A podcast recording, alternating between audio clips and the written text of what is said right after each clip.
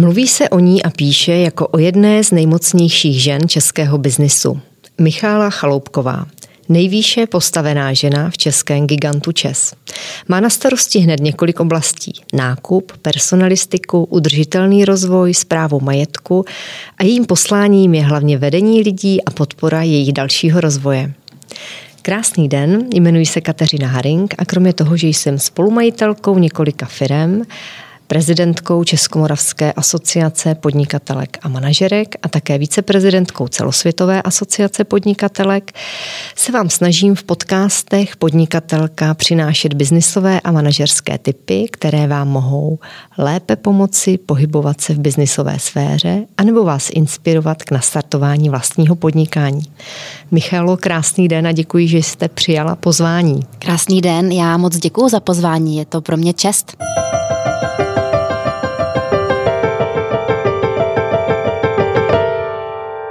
Vy jste v roce 2010 se stala jedinou ženou v představenstvu ČES a od roku 2014 řídíte eh, v ČESu lidské zdroje. Propagujete společenskou odpovědnost a udržitelný rozvoj. A hospodářské noviny vás od roku 2012 pravidelně zařazují mezi top ženy Česka. Úspěchu máte za sebou celou řadu. Kterého z nich si nejvíce ceníte? Tak děkuji za takovou krásnou otázku hned eh, na začátek. A pro mě je asi nejvíc to, že dělám práci, která mě nesmírně baví. Sice už ji dělám skoro 20 let, to je strašný číslo, no ale je to tak. Skoro 20 let, pořád mě to baví a pořád se můžu v té práci, kterou dělám, posunovat a i své lidi posunovat. A zároveň se mi podařilo skloubit rodinu s tím, co dělám. Mám tři děti, krásné, zdravé, ale jsou taky úspěšné. A to si myslím, že je to nejvíc, co se mě uh, v mém pracovním a v zásadě osobním životě podařilo. Byly i nějaké neúspěchy, které vás eh, v životě posunuly dále, když se teď zpětně díváte? Jasně, i byly i neúspěchy a když bych se měla zamyslet, který neúspěch byl takový ten největší nebo mě nejvíc jako zasáhnul, byl ten, že uh, je to už jako několik let zpátky, tak eh, se mi nepodařilo úplně odhadnout lidi kolem sebe. Myslím tím teďko nejbližší, tý, nejbližší lidi v mém nejbližším týmu.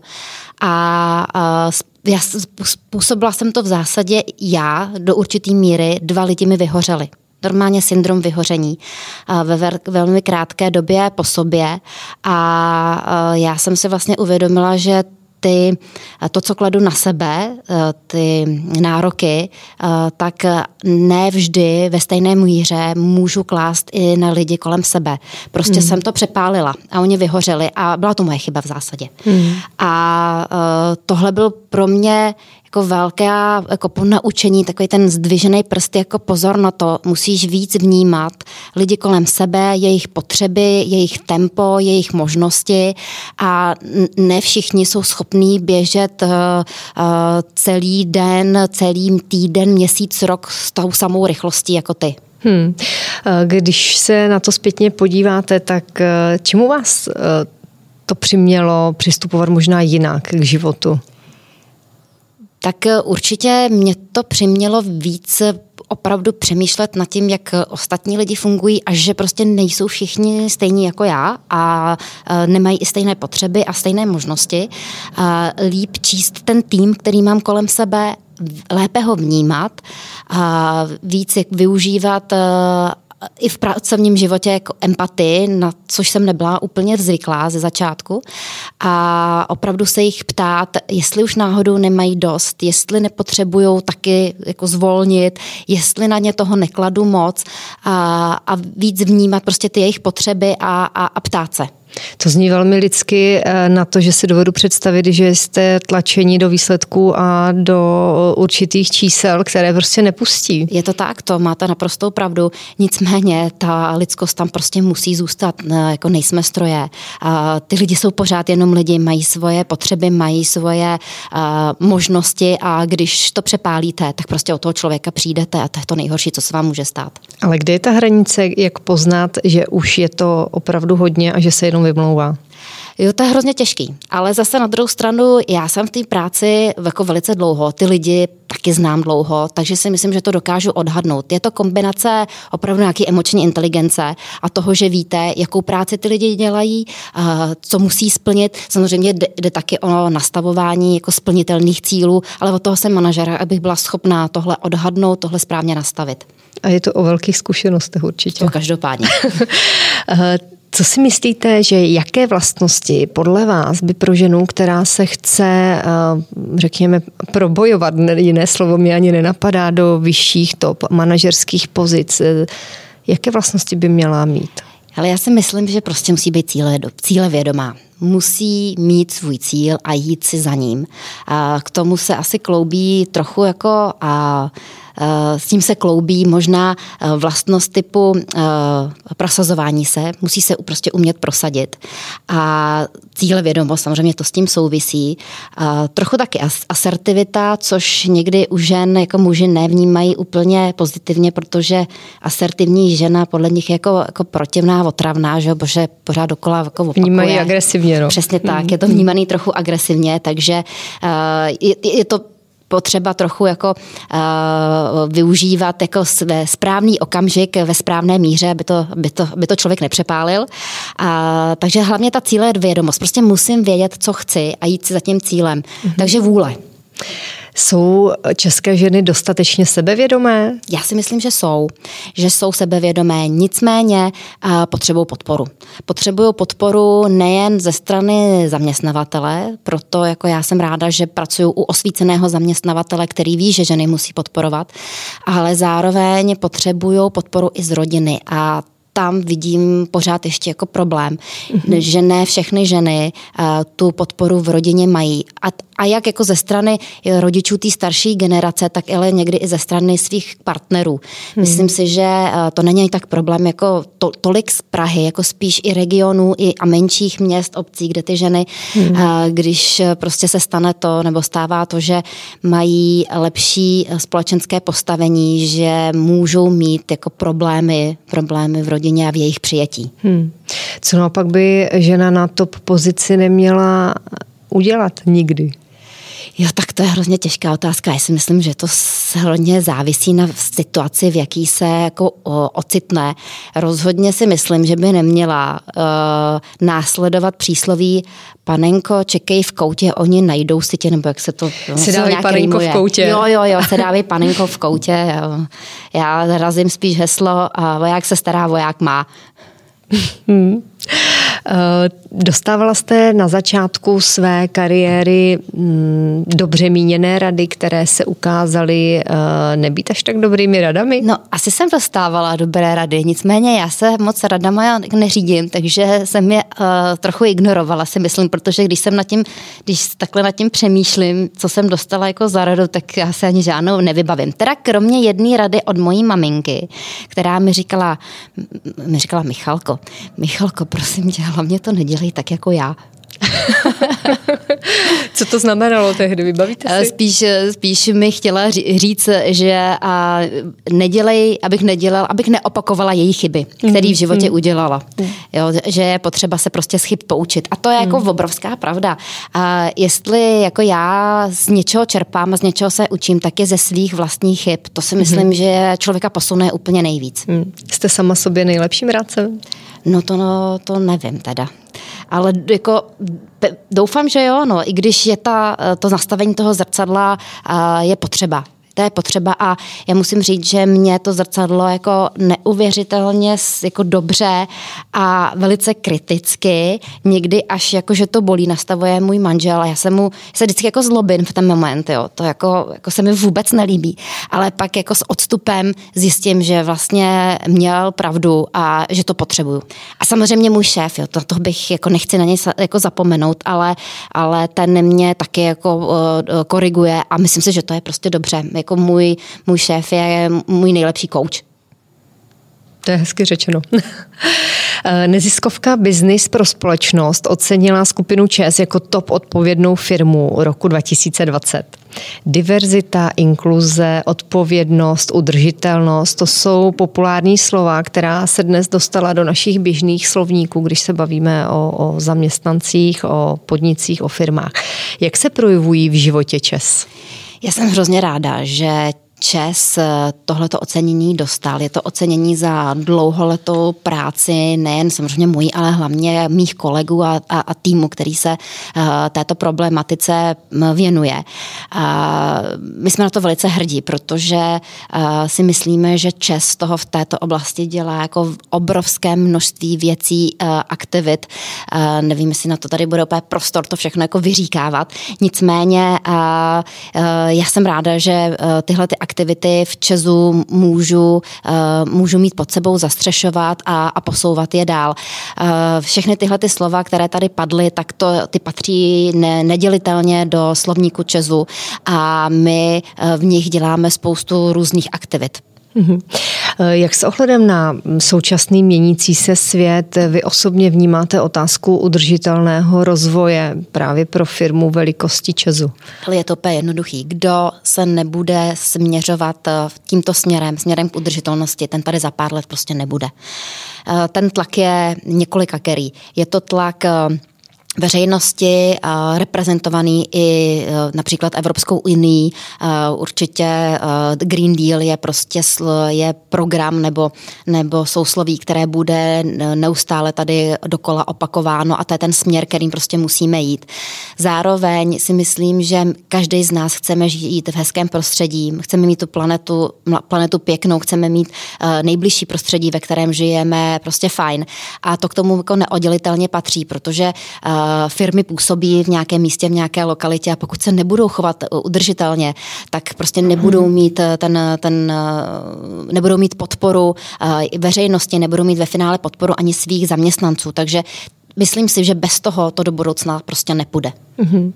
V loni ve druhém pololetí jste hledali přes 500 zaměstnanců. Vnímáte, že se tak trochu čistí trh práce?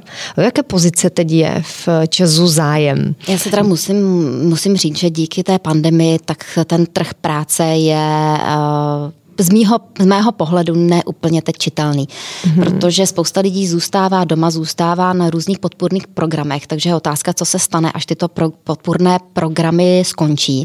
Nicméně, co vidím za trend, je ten, že uh, více lidé uh, se dívají na na spolehlivost zaměstnavatele, na jeho stabilitu. A samozřejmě ČES je jeden z nejspolehlivějších, nejstabilnějších zaměstnavatelů.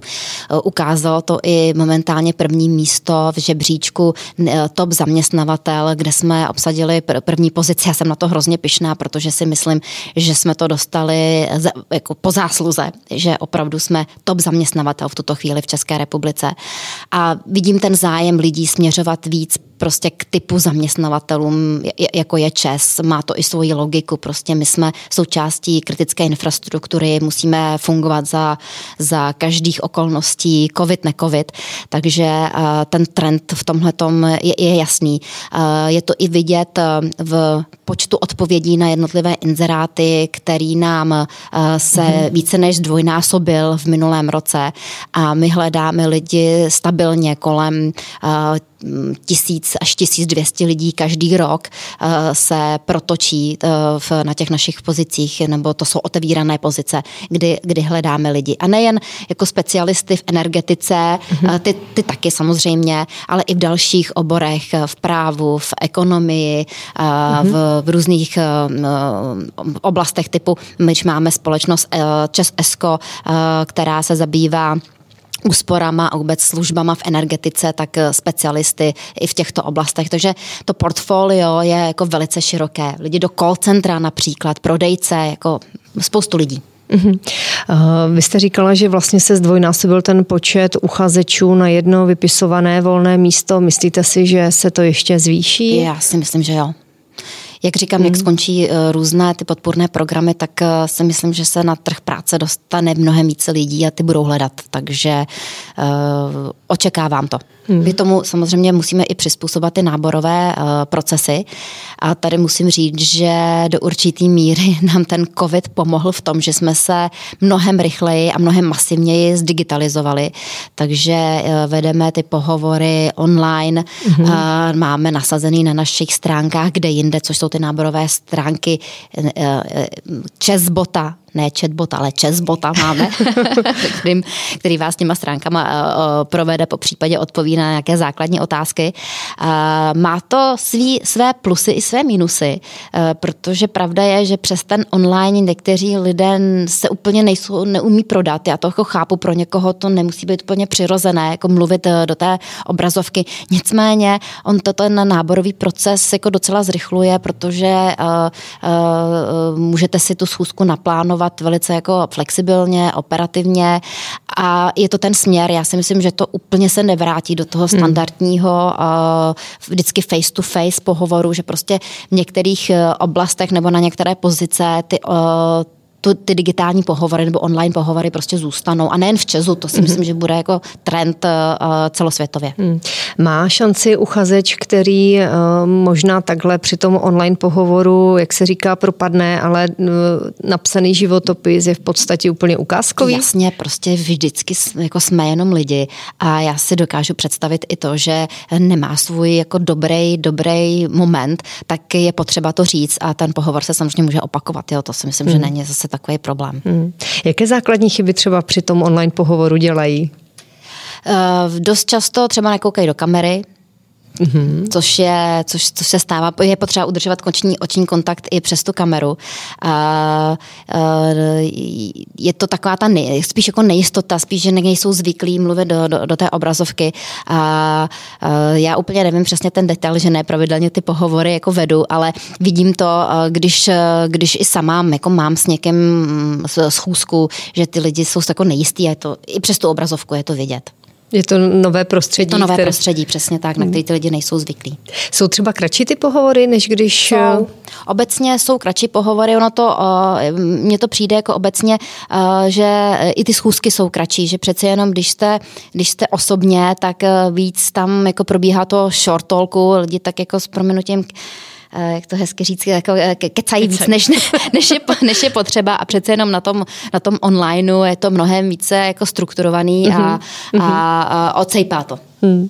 Co si myslíte, že budou muset to umět eh, zaměstnanci do budoucna? Kam se vyvíjí svět? Tak vzhledem k tomu, že teď jsme v situaci, že se nedá skoro nic jako naplánovat, tak já si myslím, že jako ústředním takovým tím jako Eh, věcí nebo pojmem, nebo nevím, jak to nazvat, která nás bude teď pronásledovat, je přizpůsobení se a flexibilita. My se hmm. budeme muset schopni přizpůsobovat novým podmínkám, jak jako v práci, tak i v našich jako osobních životech. Ať to bude jako cokoliv, co ještě přijde do budoucna, ta flexibilita bude čím dál tím důležitější. Hmm. Dá se to naučit? Já si myslím, že jo. Dá se to naučit. Někomu to vyhovuje samozřejmě víc, někomu míň, ale uh, naučit eh, do určitý míry se v zásadě dá všechno. Hmm.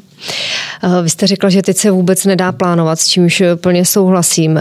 Přesto všechno v té době covidové, jak se čes proměnil? A já teď nemířím na ekonomická čísla, ale zajímá mě, jak se proměnilo to pracovní prostředí. Tak například já to musím rozdělit na ty lidi, který máme v administrativně a který máme v, který máme v provozu.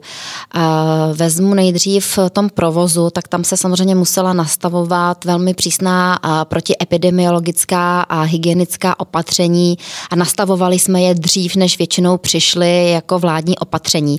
To znamená nošení roušek, odstupy, mytí rukou, říkáme tomu 3, 3R, že jo, mm-hmm to je roušky, roušky, ruce. Rozestupy. Rozestupy, přesně děkuju. A my jsme začali vyrábět v našich provozech i dezinfekci pro, pro, pro lidi, která vlastně před rokem v tom květnu byla nedostatková. A e, ty opatření které jsme zavedli, tak eh, eh, nám umožnili to pracovat více-méně ve standardním režimu, eh, hlavně v těch provozech, protože ty prostě nezastavíte jako mm-hmm. do, do té elektrárny nebo do té elektrárny nebo na, na opravu distribuční sítě nebo do dispatchingu, tam ty lidi prostě musí chodit, nejde, aby, aby, zůstali, aby zůstali doma na home office. Takže tam jsme se snažili prostě nastavit taková opatření, aby jsme to, aby jsme to umožnili umožnili. Teď samozřejmě začínáme masivně ty lidi testovat. My jsme testovali už od minulého roku tam, kde to bylo potřeba právě zrovna v těchto těch provozech, kde ty lidi musí být prezenčně a, a potkávají se tam. Takže to nás uh, asi ovlivnilo úplně nejvíc. A pak samozřejmě uh, lidé v ofisech, tak tam je to o, hlavně o práci z domova, kterou jsme těm lidem nařídili prostě tam, kde je to aspoň trochu možné, tak lidi pracují opravdu, uh, opravdu z home officeu a my vlastně ty, my máme přes 70% lidí, kteří jsou uh, právě v administrativě, tak ty pracují pracují z home officeu. Takže mm-hmm. my jsme třeba měli uh, na, na jaře ty, ty čísla jako, v, v, jako vysoký z 13 tisíc zaměstnanců, tak v nějaký moment z home officeu pracovalo přes 7,5 tisíce lidí a k podobným číslům se jako blížíme mm. i, i teď. Mm. Takže uh, ty lidi jsme se museli naučit prostě pracovat z domova. Ono to prolomilo i některé, uh, některé věci, které do té doby byly jako těžce představitelné pro někoho, například to, že mohou pracovat ze svého vlastního počítače, protože ne všem jsme mohli jako dát počítač domů, takže jsme, jsme, jsme trochu jako malinko to řek, jako klečeli, když to tak řeknu, na kole, kolezích z bezpečnosti, aby tohle umožnili, ale všichni samozřejmě uh, chápali jako složitost situace, takže to, co do té doby nešlo, tak najednou šlo. Eh, víte lidé home office? No ze začátku samozřejmě toho vítali, eh, ho vítali, ale teď eh, jako někteří ho mají plný zuby, co si budeme povídat, že jo, tak jako když bydlíte v 2KK, máte tam dvě děti na školou povinné na online a k tomu máte pracovat, co se týká žen většinou ještě k tomu hmm. musí vařit, takže eh, v jeden moment dělají, pracují, pak dělají učitelku, pak dělají taky školníka, pak dělají taky uklízečku a, a vše, paní kuchařku Česku, tak všechno tohle dohromady zvládnout je opravdu náročné. Takže uh, myslím si, že uh, některé, něk, někteří lidé se teď chodí sem tam do té práce odpočinout. Vypadnout z toho koloběhu, co mají doma. Přesně tak. Myslíte si, že je dlouhodobě udržitelné pro firmu vašich rozměrů ten home office? Já si myslím, že to ani tak jako nesouvisí jako s náma, jako s firmou, jako spíš eh, s lidmi, nebo s, eh, jak k tomu budou přistupovat. Já si totiž nemyslím, že je to jako zdraví, aby eh, všichni dlouhodobě pracovali na home office. Já si myslím, že jako nejlepší nápady se rodí jako v týmech a rodí se při té přitom, když jsou lidi jako pohromadě, povídají si a pak vznikají jako ty skvělé nápady, jako těžko se tohle to dá opravdu nějakým způsobem e, dělat jako na tom, na tom onlineu, jako může, může taky, ale prostě nefunguje to, jo, ta, ta chemie tam prostě není, mm-hmm. pořád je to tak trošku sterilní, když to tak řeknu. Takže uh, myslím si, že se stoprocentně to těma home officema jako pokrýt nedá. To, že někteří, že, že já vidím ten trend do budoucna spíš uh, nějaký režim dva, tři, jo. dva dny home office, tři dny v práci, pak se to třeba otočí, že ty lidi se nebudou potkávat v té práci každý den, ale já nevím, jednou za, za 14 dní. Ono to mm-hmm. přináší samozřejmě i pro toho zaměstnavatele určité benefity uh, v tom, že nemusíte mít tolik uh, kancelářských míst, kolik máte lidí, ty lidi si můžou ty uh, um, místa sdílet. Uh, ano, klade to větší nároky na manažerskou práci, je to prostě trochu něco jiného, než jsme byli doteďka zvyklí.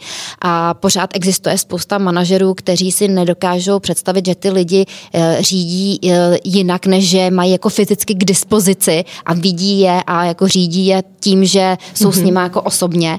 To si myslím, že, eh, že je bude potřeba změnit, nebo ne, já si myslím, že už se to mění. Takže to hodně bude o manažerské práci. Naučit se ty lidi úkolovat a, a, a řídit trochu jinak, než jsme byli doteďka zvyklí, když byli přítomní. Hmm. A spíš vidím tenhle ten trend toho střídání se na těch, na těch hmm. pracovištích. Hmm. Vnímáte, že výkonnost lidí vzrostla anebo se snížila? Já jsem Asi zaznamenala. Jak kde? Zaznamenala jsem různé názory. Hmm. Jak, jak, to... jak kde? Jako z mojí zkušenosti lidí, které já mám pod sebou, což jsou lidi hodně právě v té správě, jakoby v administrativních pozicích, nebo takových, který se prostě dělají z kanceláří, ať je to nákup, ať je to zpráva budov, autodoprava, ať jsou to personalisti, nevím, co jsem říkala, nákup, nákup taky, tak e, tam to, tam to z home officeu jako jde dělat a něco samozřejmě víc efektivně, jako něco méně, nicméně tam, tam kde je ta práce jakoby máte nastavený proces a typu účtárna, že jo, tak tam, tam si myslím, že úplně jedno, kde sedíte, jestli sedíte v práci nebo, nebo v doma, je, je, je jako dá, ten manažer by měl vědět, jako penzum práce, který ten člověk v ten daný moment eh, nebo za den by měl udělat a přesto to může jako docela jednoduše hlídat a korigovat. Jako je jasný, že kolik, eh, kolik faktur by měla eh, být schopná zpracovat účetní a vodka tě zpracuje je asi jako trochu jedno. Hmm. To samý obdobný to je třeba u lidí, u lidí nákupu. Kde je to samozřejmě složitější, tak to jsou takové ty méně měřitelné profese, typicky typicky prostě třeba eh, na projektech, jo, kde, kde to hodně závisí na tom, jak ten, jak ten projektový manažer si to sám jako uspořádá a dokážu si představit, že bez, bez té uh, přímé kontroly, řekla bych jako vizuální kontroly toho manažera někdo může prokrastinovat. Tak se samozřejmě může stát. Hmm. A zase tam musí prostě vstupovat ta, ta práce toho, toho manažera, aby tohle to odchytil. No, je to jako hmm. jako pro, pro manažery to je složitější, určitě, hmm. určitě. Narážím na to, že jste vlastně součástí strategické infrastruktury státu, takže u vás samozřejmě ty podmínky eh, jsou úplně jiné. Klade to bez zesporu velké nebo mnohem vyšší nároky na tu bezpečnost a zabezpečení hmm. jakoby těch systémů, se kterými Je to lidé tak. pracují. My jsme vlastně součástí kritické infrastruktury eh, vedle, vedle eh, například mobilních operátorů a Českého telekomunikačního úřadu.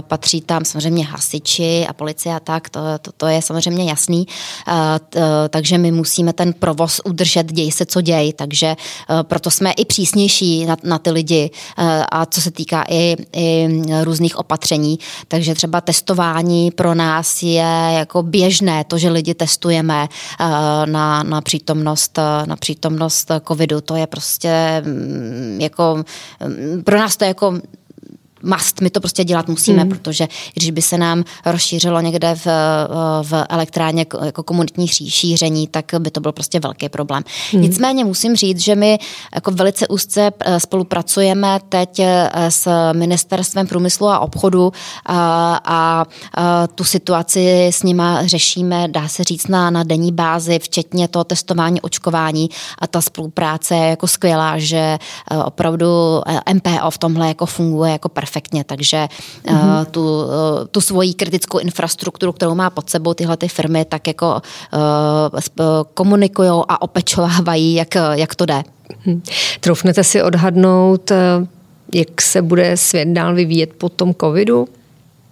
Kam, kam, co nás to naučí, co nám to dá, co nám to bez zesporu nám to vzalo? Já se spíš trochu, jako čeho já se bojím, nebo mm, nevidím to, jako já jsem životní optimista, jo, takže já jako neuvidím, nevidím moc věci jako negativně, ale vůbec uh, si v tuhle chvíli neumím představit, jako co se stane s dětma, který teď sedí doma na těch uh, přilepených těm obrazovkám, skončí jim to online uh, uh, vyučování a oni sedí přilepený k těm obrazovkám dál.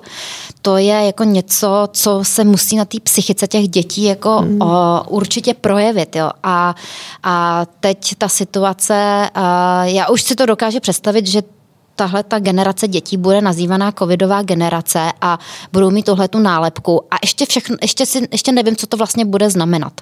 Jako co, co, co, to, co to přinese. Takže to, že sedí ty děti doma, si myslím, že je fakt jako to, to nejhorší, co se nám mohlo stát a, a že ta díra v tom vzdělávání prostě bude a z pohledu zaměstnavatele uh, nevím, co to přinese, jako jestli hmm. ten pohled na, tuhle, na tyhle, ty, tyhle ty děti nebo respektive pak mladé lidi, kteří budou nastupovat do práce, jestli nebude prostě trošku jako onálepkován tím, že jsou covidoví. Hmm. Vy jste říkala, že jste životním optimistou, eh, přesto každý člověk má občas těžké chvíle. Co vám pomáhá, jaký citát nebo moto, který vás nakopne? Tak eh, mě spíš než citát nebo moto, i když jedno taky takový mám, řeknu vám ho, tak mě pomáhá zaměstnat hlavu jinak nebo nejlépe ji jako úplně ne, nezaměstnat ničím, takže vypnout.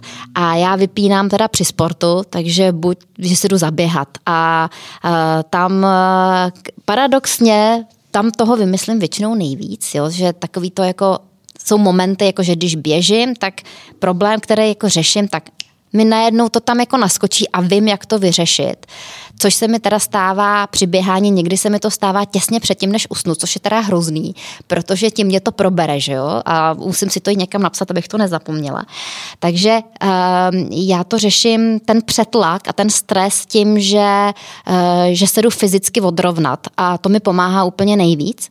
A pak jako uh, moto, který, kterým se jakoby řídím, uh, který mi pomáhá vždycky říct, aha, teď je potřeba udělat nějaký krok, to je, kdo je připraven, není zaskočen. Takže přemýšlet dopředu, co mi která situace může přinést a prostě se snažit připravit se na všechny možné eventuality. Je to někdy složité, ale už jenom to přemýšlení o tom, jak bych, jak, co, co může nastat a jak se na to připravit, mi pomáhá vlastně ten problém vyřešit a, a, a vlastně se připravit.